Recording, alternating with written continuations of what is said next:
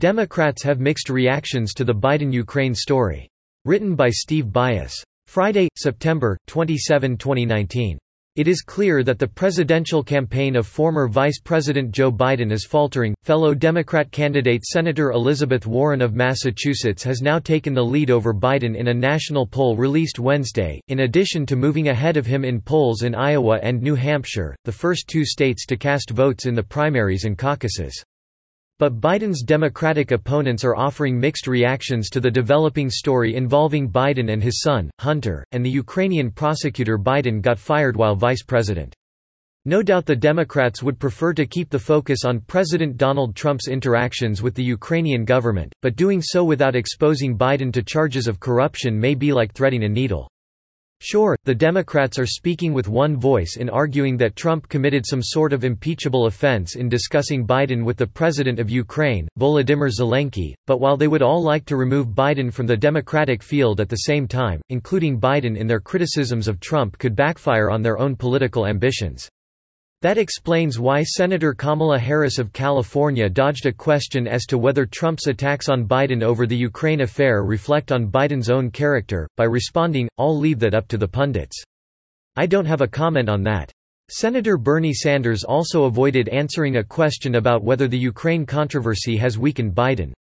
But Warren subtly criticized Biden by saying that, were she elected president, she would deny allowing the children of her vice president from being directly involved in foreign businesses. Hunter Biden's involvement in a business in Ukraine was likely what led to the then Vice President Biden to demand that the prosecutor who was investigating possible corruption in that company be fired. Other candidates tended to be more defensive of Biden, when asked, Senator Cory Booker of New Jersey said, We're not going to let Trump do this again to another patriot. Former U.S. Housing Secretary Julian Castro of Texas was even more defensive of Biden, saying, Donald Trump is trying to do to Joe Biden what he did to Hillary Clinton, to turn somebody who has given a lifetime of service and done it honorably into the victim of false accusations. Mayor Pete Buttigieg of South Bend, Indiana dismissed the allegations that Biden had done anything wrong as whataboutism, and instead, turned his fire on President Trump, accusing Trump of an unprecedented, breach of the oath of office by the American president.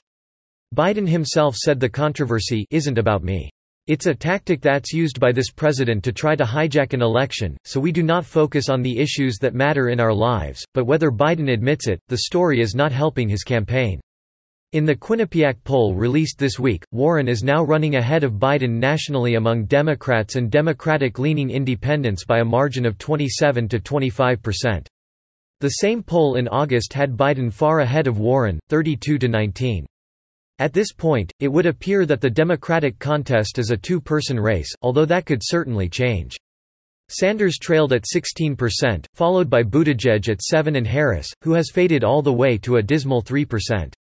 Quinnipiac University polling analyst Tim Malloy said, after trailing Biden by double digits since March in the race for the Democratic nomination, Warren catches Biden.